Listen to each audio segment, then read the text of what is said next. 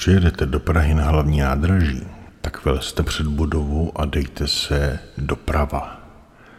Projdete parkem, kterému se dřív říkalo Sherwood, dneska možná taky, a dojdete na tramvajovou zastávku.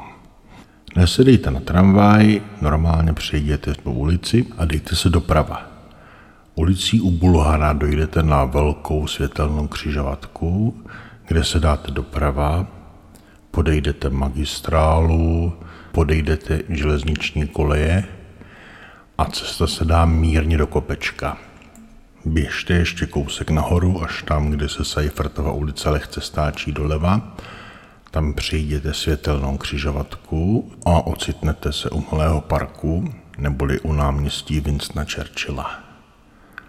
Tady, když půjdete úhlopříčně přes ten park, přes to náměstíčko, směrem ke vchodu do Vysoké školy ekonomické a dojdete skoro na konec, tak se prosím zastavte a otočte se zpátky na Sejfrtovu ulici.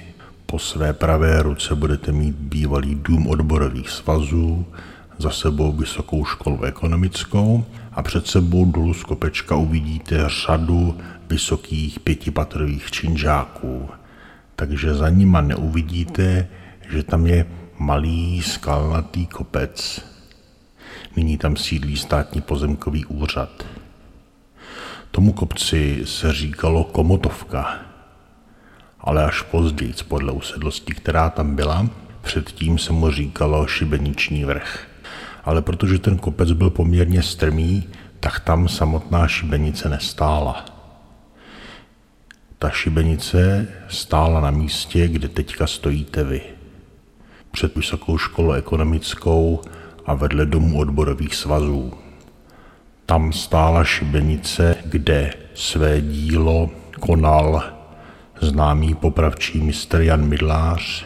Tam stála zhruba od toho 17. století, než byla později v 19. století přesunuta víc na východ, na kopec zvaný Parukářka a později ještě dál do místa, kde jsou dnes židovské pece.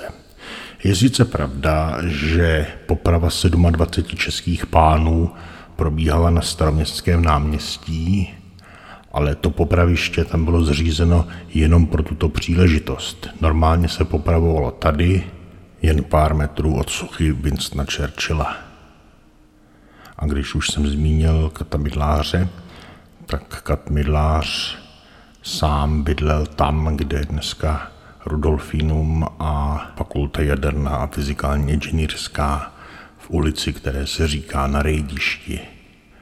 Později k stáru si koupil nový, lepší dům, opět tedy samozřejmě za městskými hradbami, v místech, kde se dneska říká na bojišti a kde stojí zhruba plus minus známá hospoda u Kalicha.